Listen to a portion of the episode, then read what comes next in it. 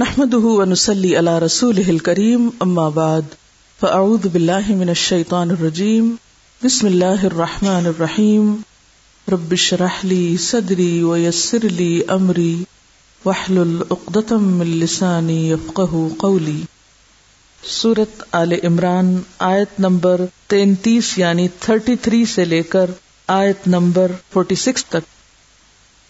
أعوذ بالله من الشيطان الرجيم بسم الله الرحمن الرحيم. إن الله اصطفى آدم ونوحا وآل إبراهيم وآل عمران على العالمين. ذرية بعضها من بعض والله سميع عليم. إذ قالت امرأة عمران رب إني نذرت لك ما في بطني محررا فتقبل مني إنك أنت السميع العليم فلما وضعتها قالت رب إني وضعتها أنثى والله أعلم بما وضعت وليس الذكر كالأنثى. وإني سميتها مريم وإني أعيذها بك وذريتها من الشيطان الرجيم. فتقبلها ربها بقبول حسن وأنبتها نباتا حسنا وكفلها زكريا. كلما دخل عليها زكريا المحراب وجد عندها رزقا. قال يا مريم أنى لك هذا؟ قالت هو من عند الله. إن الله يرزق من يشاء بغير حساب هنالك دعا زكريا ربه قال رب هب لي من لدنك ذرية طيبة إنك سميع الدعاء فنادته الملائكة وهو قائم يصلي في المحراب. أن الله يبشرك بيحيى مصدقا بكلمة من الله وسيدا وحصورا. مصدقا بكلمة من الله وسيدا وحصورا ونبيا من الصالحين. قال رب أنا يكون لي غلام وقد بلغني الكبر وامرأتي عاقر. قال كذلك الله يفعل ما يشاء. قال رب اجعل لي آية. قال آيتك ألا تكلم الناس ثلاثة أيام إلا رمزا. واذكر ربك كثيرا وسبح بالعشي والإبكار. وإذ قالت الملائكة يا مريم إن الله اصطفاك وطهرك واصطفاك على نساء العالمين يا مريم قنتي لربك واسجدي واركعي مع الراكعين ذلك من أنباء الغيب نوحيه إليك وما كنت لديهم إذ يلقون أقلامهم أيهم يكفل مريم وما كنت لديهم إذ يختصمون إذ قالت الملائكة يا مريم إن الله يبشرك بكلمة منه اسمه المسيح عيسى ابن مريم وجيها وجيها في الدنيا والآخرة ومن المقربين ويكلم الناس في المهد وكهلا ومن الصالحين اللہ نے آدم اور نوح اور آل ابراہیم اور آل عمران علیہ السلام ان سب کو تمام دنیا والوں پر ترجیح دے کر منتخب کیا تھا۔ چن لیا تھا۔ یہ ایک سلسلے کے لوگ تھے جو ایک دوسرے کی نسل سے پیدا ہوئے تھے۔ اللہ سب کچھ سنتا اور جانتا ہے۔ وہ اس وقت سن رہا تھا جب عمران کی عورت کہہ رہی تھی کہ میرے پروردگار، میں اس بچے کو جو میرے پیٹ میں ہے تیری نظر کرتی ہوں۔ وہ تیرے ہی کام کے لیے وقف ہوگا۔ میری اس پیشکش کو قبول فرما۔ تو سننے والا اور جاننے والا ہے۔ پھر جب وہ بچی اس کے ہاں پیدا ہوئی تو اس نے کہا، مالک، میرے ہاں تو لڑکی پیدا ہو گئی ہے۔ حالانکہ جو کچھ اس نے جنا تھا، اللہ کو اس کی خبر تھی۔ اور لڑکا لڑکی کی طرح نہیں ہوتا۔ خیر، میں نے اس کا نام مریم رکھ دیا ہے۔ اور میں اسے اور اس کی آئندہ نسل کو شیطان مردود کے فتنے سے تیری پناہ میں دیتی ہوں۔ آخر کار اس کے رب نے اس لڑکی کو بخوشی قبول فرما لیا۔ اسے بڑی اچھی لڑکی بنا کر اٹھایا اور زکریا کو اس کا سرپرست بنا دیا۔ زکریا جب کبھی اس کے پاس محراب میں جاتا تو اس کے پاس کچھ نہ کچھ کھانے پینے کا سامان پاتا۔ پوچھتا مریم، یہ تیرے پاس کہاں سے آیا؟ وہ جواب دیتی، اللہ کے پاس سے آیا ہے۔ اللہ جسے چاہتا ہے، بے حساب رزق دیتا ہے۔ یہ حال دیکھ کر زکریا نے اپنے رب کو پکارا، پروردگار، اپنی قدرت سے مجھے نیک اولاد عطا کر۔ تو ہی دعا سننے والا ہے۔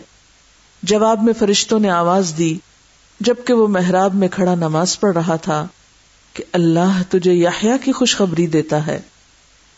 وہ اللہ کی طرف سے ایک فرمان کی تصدیق کرنے والا بن کر آئے گا۔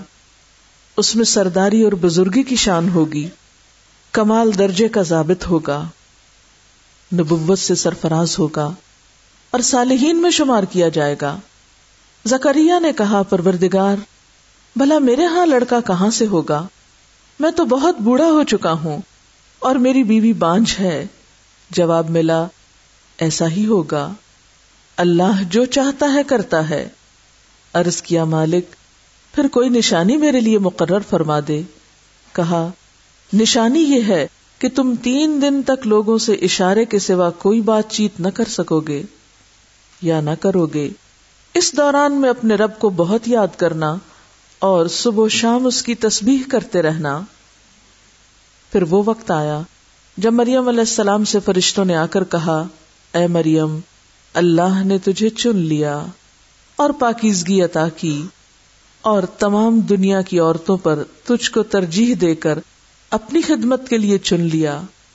اے مریم، اپنے رب کی تاب فرمان بن کر رہ۔ اس کے آگے سر بسجود ہو۔ اور جو بندے اس کے حضور جھکنے والے ہیں، ان کے ساتھ تو بھی جھک جا۔ اے نبی صلی اللہ علیہ وسلم، یہ غیب کی خبریں ہیں، جو ہم تم کو وہی کے ذریعے بتا رہے ہیں۔ ورنہ تم اس وقت وہاں موجود نہ تھے۔ جب ہیکل کے خادم یہ فیصلہ کرنے کے لیے کہ مریم کا سرپرست کون ہو اپنے اپنے قلم پھینک رہے تھے اور نہ تم اس وقت حاضر تھے جب ان کے درمیان جھگڑا برپا تھا۔ اور جب فرشتوں نے کہا ہے مریم، اللہ تجھے اپنے ایک فرمان کی خوشخبری دیتا ہے۔ فرمان کیوں کہا گیا ان کو؟ کیونکہ وہ اللہ کے حکم یا اللہ کے فرمان سے پیدا ہوئے تھے۔ کلمہ کن سے پیدا ہوئے تھے؟ ہو جا۔ اس کا نام مسیح عیسا ابن مریم ہوگا۔ معزز ہوگا۔ آخرت میں بھی عزت دیا جائے گا۔ اور وہ لوگوں سے پنگوڑے اور کہولت میں، ادھیڑ عمر میں کلام کرے گا اور وہ نیک لوگوں میں سے ہوگا۔ ان اللہ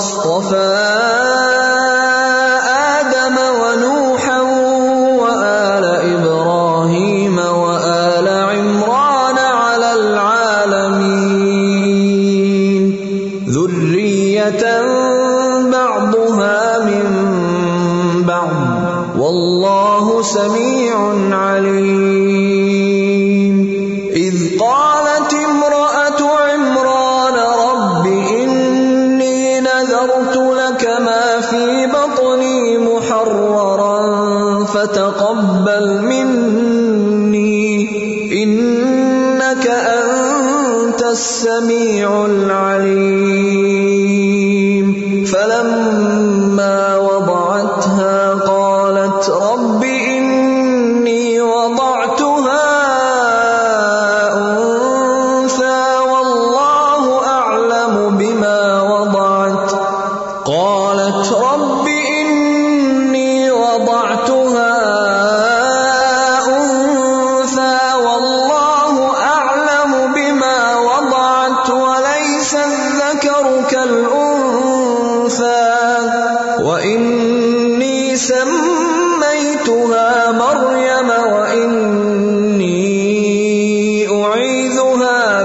وذريتها من الشيطان الرجيم. فتقبلها ربها بقبول حسن وأنبتها نباتا حسنا وكفلها زكريا وكفلها زكريا كل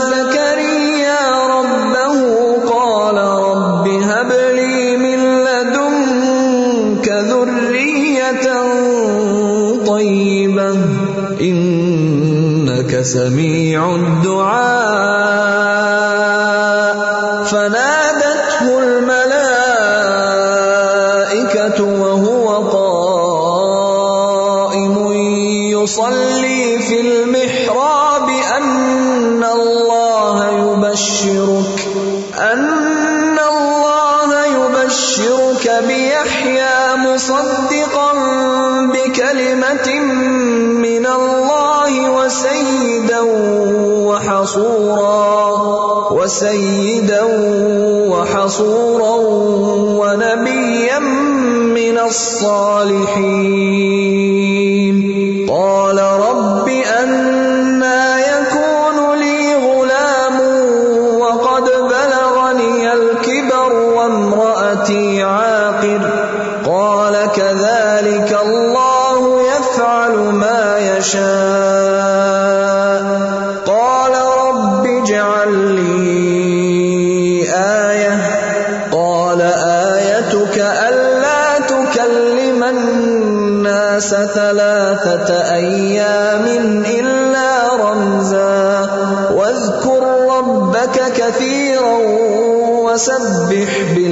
بالعشي والإبكار. وإذ قالت الملائكة يا مريم إن الله اصطفاك وطهرك واصطفاك على نساء العالمين. يا مريم اقنتي لربك واسجدي واركعي مع الراكعين. ذلك من أنباء الغيب نوحيه إليك وما كنت لديهم إذ يلقون أقلامهم أيهم يكفل مريم وما كنت لديهم إذ يختصمون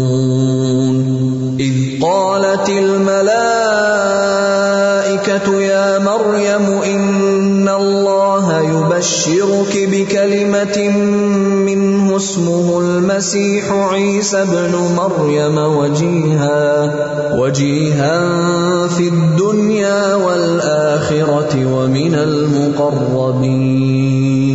ويكلم الناس في المهد وكهلا ومن الصالحين. اللہ تعالیٰ نے اس میں تین بڑے پیغمبروں کا نام لیا اور اس کے بعد آل عمران کا ذکر کیا اور اس میں پھر ایک عورت کا قصہ بیان کیا۔ ایک عورت کی کہانی۔ اب آپ دیکھیے، قرآن کتاب ہدایت ہے۔ اس میں جتنے بھی واقعات ذکر کیے گئے ہیں، خواہ وہ ہماری شریعت سے ہیں یا ہم سے پہلے کی قوموں سے متعلق ہیں، ان میں ہمارے لیے سبق ہے۔ فخص القصص لعلہم یتفکرون ان سب میں غور و فکر ضروری ہے۔ لیکن اس کے ساتھ ساتھ یہ جاننا دلچسپی کا سبب ہوگا کہ ہمارے دین میں عورت کا کیا مقام ہے، عورت کو کیا ذمہ داری دی گئی، اور عملی طور پر عورتوں نے کیا کردار ادا کیا۔ معاشرے کی فلاح و بہبود، تعلیم و تربیت کے میدان میں۔ کیونکہ جب تک آپ کے سامنے یہ چیز بالکل واضح نہ ہو، آپ اپنا رول متعین نہیں کر سکتی، یا اپنے کام پر مطمئن نہیں ہو سکتی۔ سب سے پہلی بات تو یہ ہے کہ اللہ کے رسول صلی اللہ علیہ وسلم نے عورتوں کو شقائق الرجال کہا۔ سنا نبی داود اور ترمیزی میں آتا ہے، ایک مسئلے کا جواب دیتے ہوئے آپ نے فرمایا ان نمن نسا شقائق الرجال، عورتیں بلا شبہ مرد کا شقیقہ ہیں۔ شقائق شقیقہ سے ہے۔ شقیق یا شقیقہ عربی زبان میں کسی چیز کے درمیان سے پھٹے ہوئے دو برابر برابر کے حصے کو کہتے ہیں۔ اسی سے درد شقیقہ میگرین بولا جاتا ہے۔ یعنی وہ درد جو سر کے آدھے حصے میں ہو۔ عورت مرد کا شقیقہ ہے۔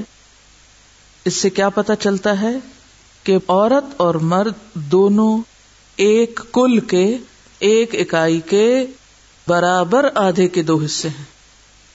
کل کا آدھا مرد ہے اور اس کل کا دوسرا آدھا عورت ہے۔ تو عورت گویا نصف انسانیت ہے۔ تو کسی انسانی معاشرے کا تصور عورت کے وجود کے بغیر نہیں کیا جا سکتا۔ اور اگر معاشرہ عورت سے مل کر بنتا ہے تو معاشرتی کردار ادا کرنے میں بھی عورت کا حصہ ڈالا جانا لازم ہے۔ ایک حصے کو اگر آپ مفلوج کر کے رکھ دیں اور باقی ایک حصہ معاشرے کی اصلاح کرتا رہے تو یہ ادھورا کام ہوگا، درست نہ ہوگا۔ اور پھر آپ صلی اللہ علیہ وسلم نے مردوں کو تعلیم دیتے ہوئے عورتوں کے بارے میں یہ بھی فرمایا، ما اکرم النساء الا کریم وما اہان الا لئیم عورتوں کی عزت وہی شخص کرے گا جو شریف ہو، اور عورتوں کو وہی شخص بے عزت کرے گا جو کمینہ ہو۔ یعنی عورت قابل احترام ہے، بحثیت عورت کے بھی۔ عزت اور مرتبے کے لحاظ سے عورت اور مرد دونوں برابر کا درجہ رکھتے ہیں۔ اخلاق کا معیار یہ بتایا گیا کہ خیر کم خیر کم لہلی و ان خیر کم لہلی وہ ادامات صاحب کم فتح کہ تم میں سب سے اچھا وہ ہے جو اپنے گھر والوں کے لیے اچھا ہو۔ اور میں اپنے گھر والوں کے لیے تم سب سے اچھا ہوں۔ اور جب تمہارا ساتھی فوت ہو جائے تو اس کے لیے دعا کرو۔ یہ حدیث ہے۔ پھر اسی طرح آپ نے یہ بھی فرمایا، کوئی مومن مرد کسی مومن عورت سے نفرت نہ کرے۔ کوئی مومن مرد کسی مومن عورت سے۔ صرف شوہر بیوی کی بات نہیں۔ کوئی مومن مرد کسی مومن عورت سے نفرت نہ کرے۔ اگر اس کی کوئی خصلت اس کو ناپسند ہوگی تو کوئی دوسری خصلت اس کی پسند کے مطابق ہوگی۔ یعنی جیسے بیٹی ہے، ماں ہے یا کوئی بھی، تو اگر ایک بات ساس کی اچھی نہیں لگتی تو کوئی دوسری اچھی بھی ہوگی۔ آپ صلی اللہ علیہ وسلم نے فرمایا، مومنین میں سب سے کامل ایمان والا وہ ہے جو اخلاق میں سب سے اچھا ہو، اور تم میں سب سے اچھا وہ ہے جو اپنی عورتوں کے لیے اچھا ہو۔ بہرحال، یہ تو ایک اجمالی سی بات ہے کہ عورت کا مقام یا درجہ، عزت، ادب، احترام اور حقوق میں کیا ہے دین میں ہمارے؟ لیکن گھریلو زندگی کے علاوہ اجتماعی زندگی میں معاشرے کے اندر تعمیر اور ترقی اور خصوصی طور پر معاشرے کی اصلاح کے کام میں عورت کا کردار بہت اہم ہے۔ اس میں سب سے پہلے ہم حضرت حاجرہ رضی اللہ تعالی عنہ کی مثال لیتے ہیں۔ حضرت حاجرہ رضی اللہ تعالی عنہ کو ان کے شوہر ابراہیم علیہ السلام نے کہاں لا کے بسایا تھا؟ اگر بنی اسرائیل کے انتہائی بگاڑ کے زمانے میں ان کی اصلاح کے لیے ایک عورت کو چنا گیا یعنی اصلاحی کاموں کی ابتدا کے لیے، تو اسی طرح بنی اسماعیل کی ابتدا اور پھر حضرت عیسیٰ علیہ السلام اگر بنی اسرائیل کے آخری پیغمبر تھے، تو رسول اللہ صلی اللہ علیہ وسلم پوری انسانیت کے لیے آخری پیغمبر تھے۔ اور بنی اسماعیل میں بھی آخری پیغمبر تھے۔ بنی اسماعیل کی داغ بیل کہاں جا کے پڑتی ہے؟ مکہ میں۔ وہ کہانی کہاں سے شروع ہوتی؟ ایک عورت سے شروع ہوتی۔ اس میں بھی سیکریفائس کس کی ہے؟ قربانی کس کی ہے؟ عورت کی ہے۔ اور بہت زبردست قربانی۔ اور اس میں آپ دیکھیے کہ ابراہیم علیہ السلام اللہ کے حکم سے بیوی اور چھوٹے سے بچے کو جو ابھی ان کے لیے بالغ محرم نہیں بنا تھا، کسی دوسرے شہر اور ملک میں ہی نہیں، بالکل ویرانے اور تنہائی میں چھوڑ کے آتے۔ ہیں مکہ کی زمین پر کوئی دوسرا زیرو نہیں بستا تھا۔ وہاں اس عورت کو چھوڑا جاتا ہے۔ اور بچہ کتنا ہے؟ کمانے کے قابل ہے؟ شکار کرنے کے قابل ہے؟ وہ تو خود اپنا کھانا کھانے کے قابل نہیں، ابھی اسی لیے تو جب اسے پیاس لگی، خود جاتی۔ اور جہاں جہاں وہ دوڑتی ہیں، اس مقام کو اللہ اتنی عزت دیتا ہے کہ قیامت تک بڑے بڑے مردوں کو بھی اسی جگہ پہ دوڑنا ہے، جہاں وہ ایک عورت دوڑی تھی۔ اور پھر تن تنہا وہ بھی اس بچے کی تربیت کرتی جس سے آگے ایک نسل پوٹنے والی اور جس میں آخری پیغمبر بھیجے جانے والے ہیں۔ یہ آل ابراہیم کی کہانی، آل عمران سے پیچھے چلیے۔ اور کس طرح وہ ان کی تربیت کرتی ہیں اور کس طرح وہ ان کو پالتی ہیں کہ جب باپ کئی سال کے بعد آ کے کہتا ہے، بیٹا، مجھے تو اللہ نے خواب دکھایا ہے کہ میں تجھ کو ذبح کر دوں۔ تو وہ کیا کہتا ہے؟ یا ابت فالما تو عمر۔ ابا جان، جو آپ چاہتے ہیں کر جائیے۔ ہوں آپ مجھے انشاءاللہ صابر پائیں گے۔ میں آپ کی نافرمانی نہیں کروں گا۔ یہ وہ باپ ہے جسے اگر مادی معنوں میں دیکھیں تو جس نے کوئی ذمہ داری نہیں نبھائی۔ یہ دنیا کی نظر میں بات کر رہی کہ وہ بچے کے کھانے کا انتظام کرتا یا بچے کے لیے تعلیم کا انتظام کرتا یا بچے کی دنیاوی آسائش و آرام کا انتظام کرتا۔ ابراہیم علیہ السلام نے کچھ نہیں کیا، چھوڑا اور واپس گئے۔ ساری ذمہ داری ماں پہ۔ اور پھر آپ دیکھیں، کئی سال بعد جب وہ بچہ بڑا ہو جاتا ہے، کس کے زیر سا ہے؟ کس کی تربیت میں؟ ماں کی۔ وہ کہتے نا، کس نے سکھلائے اسماعیل کو آداب فرزندی؟ یہ مکتب کی کرامت تھی یا فیضان نظر تھا؟ کس کی فیضان نظر تھا؟ ماں کی۔ ماں کے نظروں کے سامنے رہے۔ ماں نے تربیت کی۔ اس باپ کی اطاعت جو کئی سال بعد لوٹ رہا ہے۔ آج دیکھیے ہم مائیں بچوں کو باپ کی کتنی اطاعت سکھاتی اکثر تو چھپی چھپی سیاست چل رہی ہوتی ہے کہ باپ سے کاٹ کے بچوں کو صرف اپنا بنا لیا جائے اور خاص طور پر اگر اختلاف ہو جائے۔ ہم تو یہ تربیت کر رہے ہیں اپنے بچوں کی۔ اس کے بعد اسی نسل میں آگے آئیے۔ رسول اللہ صلی اللہ علیہ وسلم کا نکاح حضرت خدیجہ کے ساتھ ہوتا ہے۔ مالدار ترین خاتون۔ کس قدر اپنے شوہر کو پہچانتی کہ جب آپ کو وہی ملتی ہے اور آپ غار ہرا سے آتے ہیں کس کیفیت میں ہے کون سہارا دیتا ہے؟ کون آگے بڑھ کر تھام لیتا ہے؟ کون حوصلہ بڑھاتا ہے؟ ہم عورتوں کے تو حوصلے اتنے کم ہیں کہ الٹا دوسروں پہ بوجھ بن جاتے اور وہاں جب آپ صلی اللہ علیہ وسلم کانپ رہے ہیں، تو کہتی ہے کہ آپ کمبل اوڑھ لیجیے فقالت خدیجہ کل ما یخزیک اللہ ابدا۔ انك لتصل الرحم وتحمل الكل وتكسب المعدوم وتقر الضيف وتعين على نوائب الحق.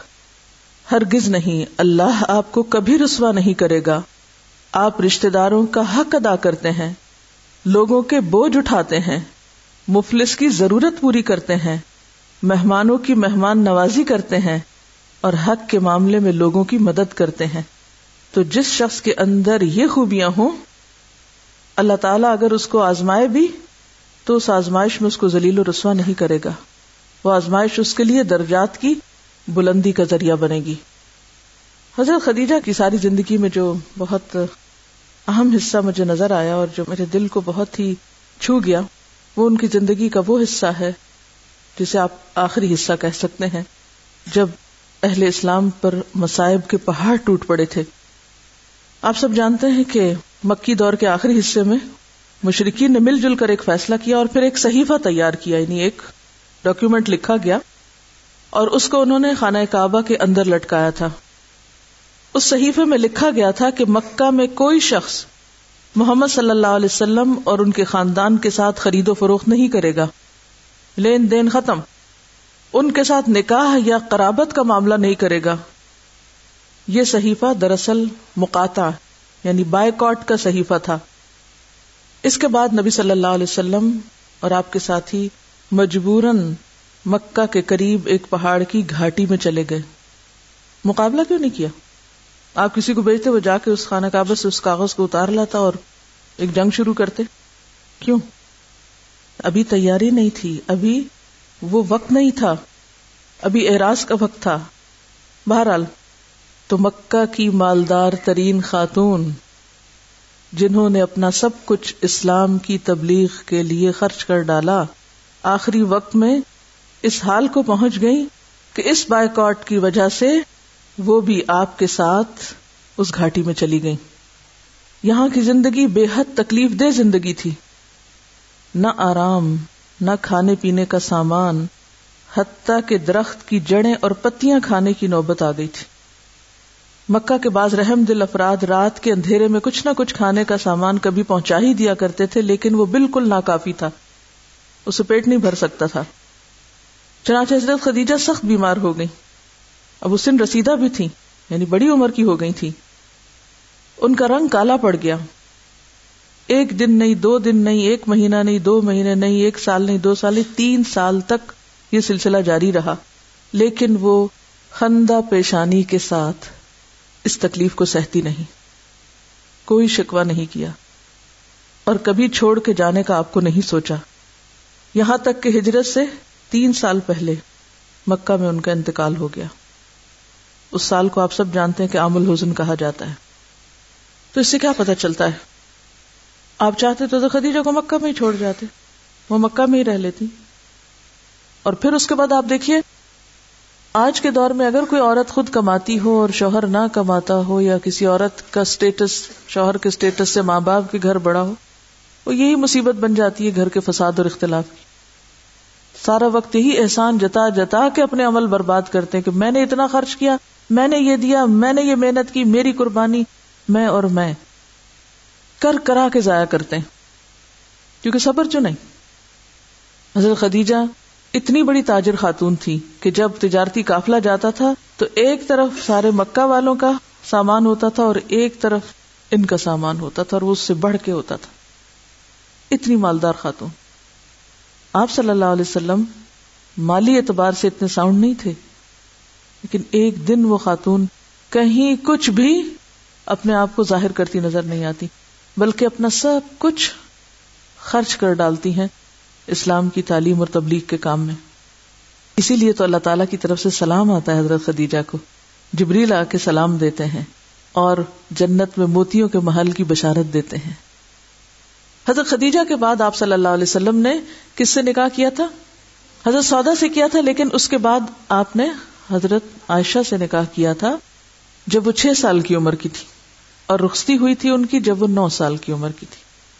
حضرت عائشہ کون تھی؟ حضرت ابو بکر صدیق کی بیٹی تھی۔ جس طرح اللہ تعالی نے حضرت مریم کے پاس فرشتہ بھیجا تھا اور اس نے آ کے خوشخبری دی تھی، اے مریم، اللہ نے تجھ کو چن لیا۔ اسی طرح نبی صلی اللہ علیہ وسلم کو خواب میں دکھایا گیا تھا۔ جبریل علیہ السلام، حضرت عائشہ کو ریشم میں لپیٹ کر آپ کے سامنے انہوں نے پیش کیا تھا۔ یہ اللہ کے حکم سے نکاح ہوا تھا۔ اس میں وہ ساری خرافات اور باتیں کہ اتنی چھوٹی لڑکی سے شادی کر لی اور پھر رخصتی ہوئی اور یہ کیا ہوا اور کیوں ہوا۔ اس میں حضرت عائشہ کی رضامندی بھی شامل ہے، اللہ تعالی کی طرف سے حکم بھی ہے، جبریل علیہ السلام آپ کو دکھا بھی رہے ہیں۔ یہ سب اللہ کا فیصلہ ہے۔ اور نو سال کی عمر میں وہ اتنی میچور ہے کہ بڑی بڑی عمر رسیدہ خواتین کو پیچھے چھوڑ جاتی ہیں علم و حکمت میں۔ اور پھر آپ دیکھیے کہ چونکہ حضرت ابو بکر کی بیٹی اور آپ کو معلوم حضرت ابو بکر مکہ کے ان گنے چنے چند لوگوں میں سے تھے جو پڑھے لکھے تھے۔ لٹریٹ پرسن تھے انٹلیکچل پرسن تھے مکہ کے۔ اور انہی سے ان کی بیٹی نے بھی پھر آگے لکھنا پڑھنا سیکھا تھا۔ یہ آج کے اصطلاح میں انتہائی اعلی تعلیم یافتہ گھرانہ تھا، جس کی ایک بیٹی پیغمبر کے نکاح میں آ رہی ہے۔ عورتیں تو اور بھی بہت تھیں۔ حضرت عائشہ ہی سے نکاح کیوں اور اس عمر میں نکاح کیوں؟ یہ ہم سب جانتے ہیں کہ زندگی کے ابتدائی سال سیکھنے کے لیے انتہائی مفید ہوتے ہیں۔ کہتے ہیں نا کہ چھوٹے بچوں کا ذہن جو اسپنج کی طرح ہوتا ہے۔ ہر چیز جذب کرتا چلا جاتا ہے۔ جتنی بھی اور خواتین تھیں عائشہ رضی اللہ تعالی عنہ کے علاوہ، وہ سب پہلے سے شادی شدہ تھیں یا پھر میچور تھیں یا ان کا ایک ذہنی سانچہ بن چکا تھا۔ جبکہ حضرت عائشہ رضی اللہ تعالی عنہا نے دور اسلام ہی میں آنکھ کھولی۔ ابو بکر جیسے باپ کو پایا جو کہتے ہیں کہ ایک دن ایسا نہیں گزرتا تھا جب میں نے آپ صلی اللہ علیہ وسلم سے ملاقات نہ کی ہوں حضرت عائشہ کہتی کہ ایک دن نہیں ایسا ہوتا تھا جب آپ ہمارے گھر نہیں آتے تھے۔ دن رات حضرت ابو بکر صدیق اور حضور صلی اللہ علیہ وسلم کی ایک طرح سے رفاقت تھی۔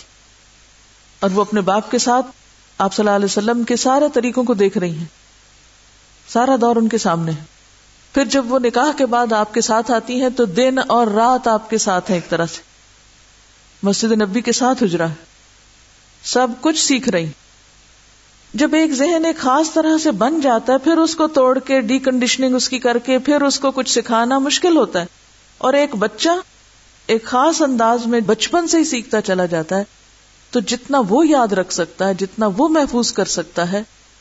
اور پھر صرف دن کو نہیں، رات کو بھی تحجد کے وقت، جیسے ایک حدیث میں آتے حضرت عائشہ کہتی ہیں کہ آپ صلی اللہ علیہ وسلم فجر کی سنتوں کے بعد اگر میں جاگ رہی ہوتی تھی تو مجھ سے بات کر لیتے تھے، اگر میں نہیں جاگتی تھی تو پھر آپ لیٹ جایا کرتے تھے۔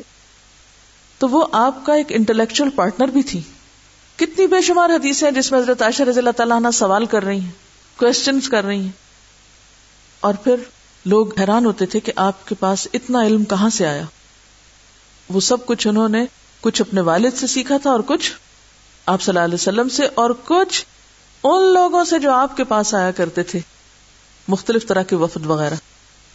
اس سارے علم کے ساتھ اگر یوں کہا جائے کہ علم نبوت کی اصل وارث حضرت عائشہ بنی تو یہ مبالغہ نہ ہوگا۔ مرد حضرات کو بھی آپ سے سیکھنے کا موقع ملا، لیکن اتنے مواقع نہیں ملے جتنے حضرت عائشہ رضی اللہ تعالی عنہ کو ملے، جو دن رات آپ سے سیکھتی تھی چونکہ بالکل حجرا ساتھ تھا مسجد کے، اگر آپ میں سے کبھی کسی نے دیکھا ہو مسجد نبی کو موجودہ دور میں بھی، تو آپ نے دیکھا ہوگا کہ ممبر اور آپ کے کمرے میں کتنا فرق تھا۔ لہٰذا آپ جب باہر لوگوں سے ملاقات کر رہے ہوتے تھے، کچھ سکھا رہے ہوتے تھے، تو وہ اندر سیکھ رہی ہوتی تھی سب کچھ۔ اور انتہائی ذہین تھی، لکھنا بھی جانتی تھی، پڑھنا بھی جانتی تھی۔ اسی لیے آپ کے بعد تقریباً اڑتالیس سال تک، گویا نصف صدی تک، عورتوں اور مردوں کو سکھانے کا کام حضرت عائشہ رضی اللہ تعالی عنہا نے کیا۔ اس پر میں ایک دو کوٹیشن آپ کو ریفرنس کے ساتھ بتاؤں گی۔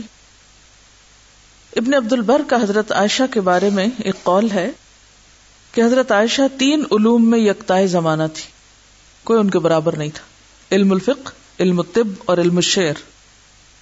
فق طب فق کہتا ہے دین کی سمجھ وہ خاص یعنی فروعات کا علم نہیں، یہاں دین کی سمجھ کا معنی۔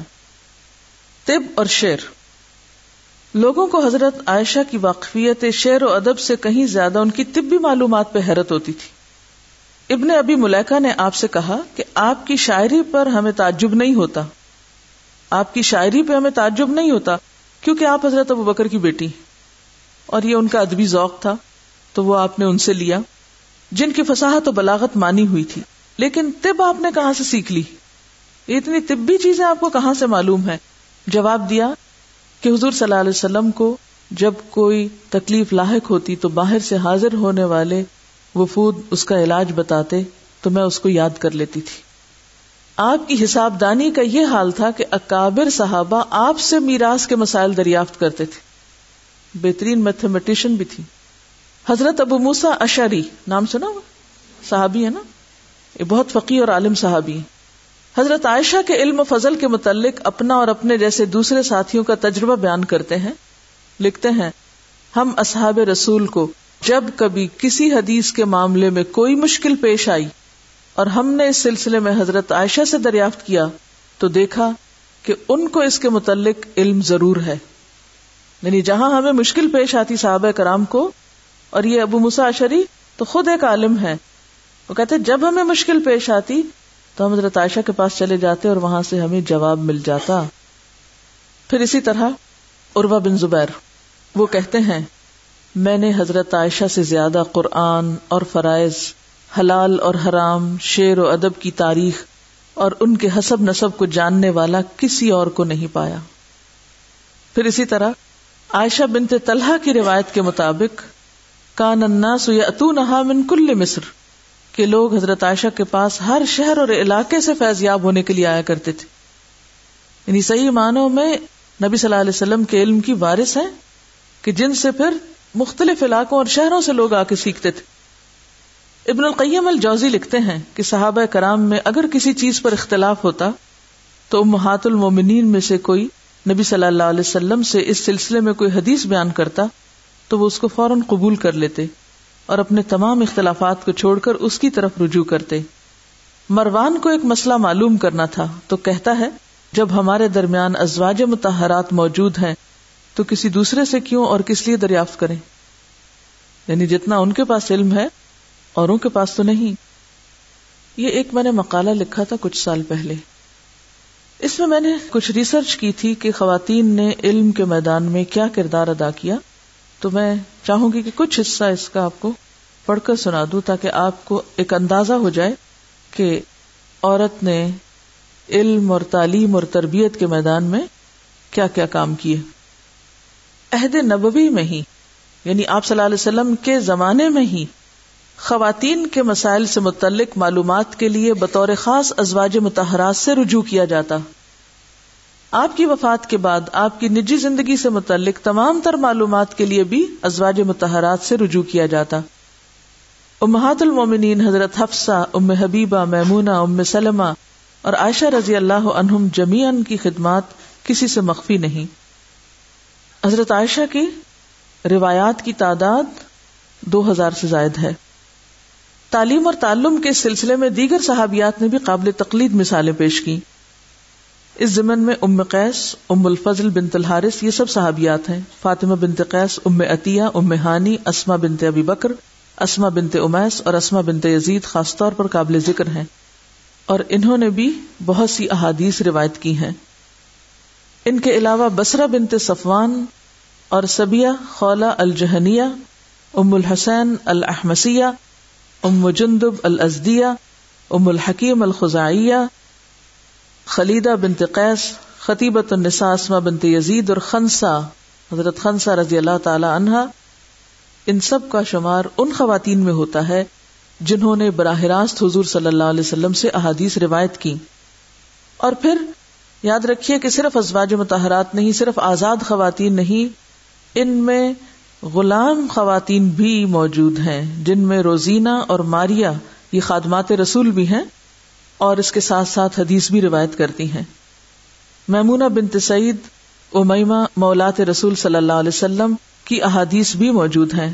حضرت بریرہ، ام القمہ خیرہ، مولات ام سلمہ یعنی ام سلمہ کی باندھی، پھر اسی طرح حضرت میمونہ کی باندھی، پھر اسی طرح ابن عباس کی باندھی، پھر عبد الرحمان الانصاری کی باندھی، ام امارہ الانصاریہ آپ کو معلوم ہے کہ اربوں میں چونکہ غلامی کا رواج تھا کہ یہ سارے وہ نام ہیں جو غلام خواتین کے ہیں، آزاد خواتین نہیں، بلکہ اس کے ساتھ ساتھ جو اس طبقے کی مظلوم خواتین تھی وہ بھی علم کے میدان میں اتنی آگے تھی کہ پھر ان سے احادیث روایت ہوئی اور لوگوں نے ان کو قبول کیا۔ یعنی اس سے ان کا درجہ آپ دیکھ سکتے ہیں کتنا ہے۔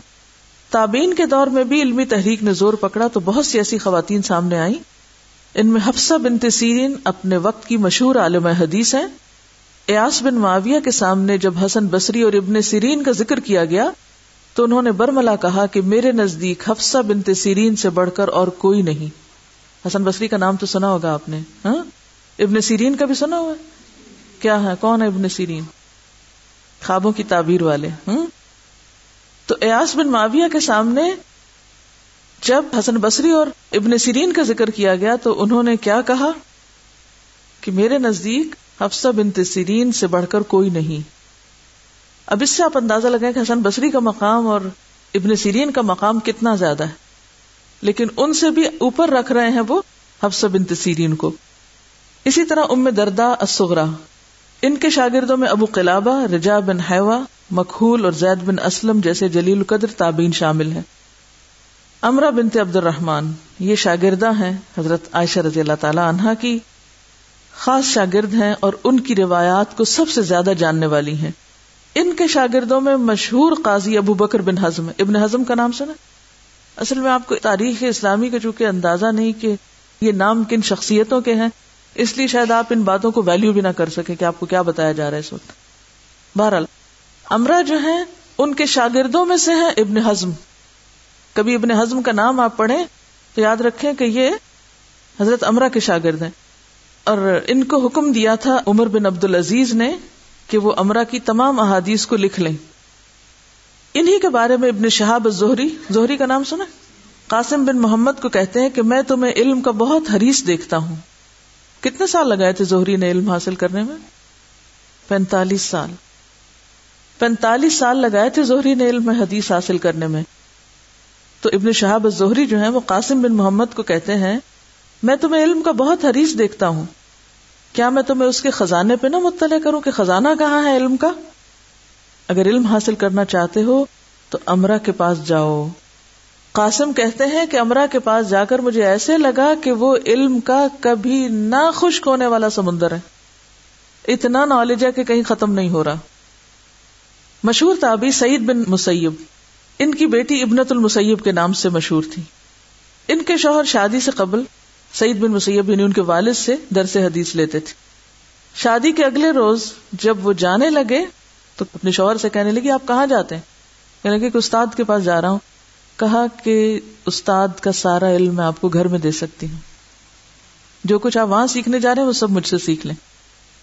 اس سے آپ اندازہ لگا سکتے ہیں کہ علم کا راستہ کتنا طویل اور پر مشقت رستہ ہے۔ ایسا نہیں کہ انہوں نے خوابوں کی دنیا میں کوئی علم حاصل کر لیا اور بس وہ ایک فینٹیسی میں کہا میں سکھا دیتی ہوں آپ کو، نہیں وہ واقعی عالمہ تھی تیسری صدی میں عابدہ المدنیہ، ام عمر الثقفیہ، زینب بنت سلیمان، نفیسہ بنت حسن، خدیجہ ام محمد ابدا بنت عبد الرحمان عباسا امام احمد بن حنبل کی اہلیہ، اور دیگر بہت سی خواتین قابل ذکر ہیں، جنہوں نے حدیث رسول پہ باقاعدہ لیکچر دیے، جن میں بڑے بڑے محدثین شامل ہوتے تھے۔ عابدہ جو ایک فام لانڈی تھی لیکن افق حدیث کا چمکتا ہوا ستارہ، جب محمد بن یزید نے انہیں حبیب بن الولید الندلسی کو ہبا کر دیا، تو وہ ان کے علم سے اتنا متاثر ہوا۔ ایک باندی ہے لانڈی ہے، غلام عورت ہے، کہ انہیں آزاد کر کے ان سے شادی کی اور اپنے ساتھ اندلس لے آئے۔ یہاں پر وہ تقریباً دس ہزار احادیث امام دار الحجرا مالک بن انس سے روایت کرتی رہی ایک غلام خاتون، کتنی حدیث روایت کرتی رہی دس ہزار حدیثیں کس سے؟ امام مالک کی چین سے۔ اور اس طرح وہ یورپ میں تعلیمات نبوی کے فروغ کا ذریعہ بنی اسپین میں گئی تھی اسی طرح زینب بن تو سلیمان، جو ایک شہزادی تھی اصل میں یہ مثالیں اس لیے چنی گئی کہ ایک طرف شہزادی ہیں، ایک طرف باندھی ہیں۔ علم سب کے لیے ہے اور ان کے والد المنصور کی خلافت میں وہ بسرا اور بحرین کے گورنر تھے۔ انہوں نے بھی حدیث رسول میں بہت دلچسپی کا مظاہرہ کیا۔ نفیسہ جو اہل بیت کی نشانی تھی، ان کی علمی فضیلت کے لیے اتنا ہی کافی ہے کہ امام شافی نے ان سے سما کیا۔ امام شافی کس کے شاگرد تھے؟ نفیسہ بنت حسن کے۔ پھر اس کے بعد یہ ہوا کہ آگے جا کے کتابیں مدبن پہلے تو احادیث روایت ہوتی تھی نا، پھر احادیث جب کتابوں میں لکھی گئی تو اب کتابیں پوری کی پوری روایت ہوتی تھی کوئی کتاب ایسے جا کے مارکیٹ سے نہیں خریدا کرتا تھا، استاد سے اجازت کے ساتھ وہ لینی پڑتی تھی یعنی حدیث کی روایت میں۔ اب جب کتب بن گئی تو ان کی روایت شروع ہوئی۔ اس میں کریمہ المروزیہ کا نام تو کسی تعریف کا محتاج نہیں۔ بخاری کی روایت میں وہ یکتائے زمانہ ہے بڑے بڑے ائمہ جن میں ابو بکر الخطیب البغدادی شامل ہے جو بغداد سے مکہ پہنچ کر کریمہ سے صحیح بخاری کا سما کرتے ہیں۔ ابو بکر بن منصور السمانی کا کہنا کہ میرے والد کریمہ کی علمی شخصیت سے بہت متاثر تھے۔ سمانی کا نام بھی آپ سنیں گے، بہت مشہور محدثین میں سے وہ کریمہ سے بہت متاثر تھے۔ کہا کرتے تھے، میں نے کریمہ جیسا کوئی نہیں دیکھا۔ ہاں، سو سال کی تھی یہ خاتون، ان کی بھی شادی نہیں ہوئی تھی۔ مکہ میں ہی رہا کرتی تھی۔ جو لوگ بھی حج کرنے آتے اور علم کا شوق رکھتے تھے، وہ ان سے سند لے کے جاتے تھے بخاری کی۔ کریما کے عطا کردہ صحیح بخاری کے اجازت ناموں یعنی سرٹیفکیٹس کی کثرت کا مشہور مستشرق گولزیئر بھی خاص طور پہ ذکر کرتا ہے کہ جتنی بخاری کے متن کی روایت میں کریما کے سرٹیفکیٹس ہیں، اتنے کسی اور کے نہیں ایک زمانہ ہے وہ۔ ہرات کے ابو ذر صف اول کے محدث، اپنے شاگردوں سے کہا کرتے، صرف کریما سے صحیح بخاری کی تعلیم حاصل کرو۔ صحیح بخاری سیکھنی ہے تو صرف کس کے پاس جاؤ؟ کریما کے پاس جاؤ۔ ہوں کریما کے علاوہ بھی بخاری اور دیگر کتب حدیث میں بہت سی اور خواتین بھی ہیں، جس میں ست الوزرا بنت عمر طویل عرصے تک دمشق اور مصر میں درس و تدریس کا کام کرتی رہی۔ صرف ایک شہر میں نہیں، کہاں ہے دمشق؟ اور کہاں ہے مصر؟ اس سے زیادہ فاصلہ جو لاہور اور کراچی میں ہے۔ مصر میں بھی پڑھاتی ہیں اور دمشق میں بھی۔ اور یہ آج کی بات نہیں ہے تو کئی سو سال پہلے کی بات ہے کہ علم کے میدان میں خواتین نے کیسی کیسی خدمات انجام دی بخاری کی روایت میں مرکزی کردار کریمہ کے علاوہ فاطمہ کا کردار بھی بہت اہم ہے اور انہیں مسند اسفہان بھی کہا جاتا ہے اور انہوں نے بھی اسی طرح بخاری کو روایت کیا ہے۔ پھر اسی طرح ام الخیر امت الخالق مدرسہ حجاز کی آخری راویہ بخاری تھی۔ عائشہ بنت عبد الحادی بھی تدریس بخاری کے لیے ایک ممتاز مقام رکھتی تھی۔ خواتین نے نہ صرف یہ صحیح بخاری کی درس و تدریس اور روایت کا اہتمام کیا، بلکہ اس کے علاوہ اور کتابیں بھی روایت کی اس میں بہت سی کتابیں ہیں۔ اس میں صحیح مسلم بھی آتی ہے، موجم تبرانی آتی ہے، پھر اسی طرح زینب بنت مکی الحرانی ہے جو چورانوے سال تک زندہ رہی ان کے ارد گرد طلبا کا ہجوم رہتا، مسند احمد روایت کرتی تھی۔ آپ کو پتا ہے، کئی والیوم میں مسند احمد، کئی ہزار حدیثیں اس میں۔ اور ان سے اس کتاب کی روایت کی اجازت لینے کے لیے طلبا کا ہجوم ہوتا تھا ایک۔ ابن نقطہ نے اپنی کتاب التقید لمعرفت روات سنن والمسانید میں ایسی دس خواتین کا ذکر کیا ہے جو اپنے اپنے دور میں کتب حدیث کی روایت میں مشہور تھی اسی طرح چوتھی صدی آتی ہے، اس میں فاطمہ بنت عبد الرحمان الحرانیہ ہے، جن کی نیکی اور تقوا کی وجہ انہیں اصفیہ کا لقب دیا گیا۔ یہ سنن ابی داود کے لکھنے والے ابو داود کی پوتی ہیں۔ پھر اسی طرح اور بہت سے نام ہیں اور ان سب نے بہت کمال پیدا کیا اس علم اور فن میں۔ پھر پانچویں صدی میں حسن بن علی الدقاق کی بیٹی اور ابو القاسم الکشاری کی زوجہ محترمہ، انہوں نے بھی سند علی پائی۔ اب سند علی کیا ہے؟ یہ ہوتا ہے کہ نبی صلی اللہ علیہ وسلم اور اس راوی کے درمیان کم سے کم درجے یعنی کم سے کم لوگ۔ پھر اسی طرح چھٹی صدی میں فاطمہ بنت محمد مسند اسفہان اور بہت سے اور نام ہیں، جن میں خاص طور پر شاہدہ کا نام مشہور ہے، جنہیں فخر النساء کا خطاب دیا گیا۔ ان کے حلقہ درس میں لوگوں کی بہت بڑی تعداد حاضر ہوا کرتی۔ ان کی علوب سند میں اس شہرت کی وجہ سے بہت لوگوں نے غلط بیانی سے کام لیتے ہوئے اپنا استاد ہونے کا دعویٰ کیا۔ یعنی لوگ اپنی ان سے سند جوڑنا چاہتے تھے اور کہتے تھے، ہم ان کے شاگرد ہیں۔ ذکی الدین البرزالی نے ان کا مشیقہ آٹھ اجزاء میں مرتب کیا۔ یعنی انہوں نے جتنے لوگوں سے علم حاصل کیا تھا، اس کو آٹھ والیوم میں لکھا گیا۔ ان کے باپ کو بہت شوق تھا، انہوں نے مشہور محدثین کے پاس انہیں بھیجا۔ شادی بھی ایک بہت اچھے شخص سے ہوئی جو خود ادیب تھے اور ایک صوفی لاج کے بانی تھے اور اس پہ بہت خرچ بھی کیا کرتے تھے اور یہ اپنے شوہر سے زیادہ مشہور تھی اپنی علمی خدمات کی وجہ سے۔ پھر اسی طرح اور بہت سے نام ہیں۔ اس میں ہر صدی کے اعتبار سے چھٹی صدی، ساتویں صدی، پھر اس کے بعد نویں صدی، پھر اس کے بعد بہت سی صدیوں میں یہ سلسلہ جاری رہا۔ لیکن افسوس یہ کہ ہم اس دور میں آ پہنچے۔ جب ہم خدمت تو کیا ناموں تک سے اجنبی ہو گئے۔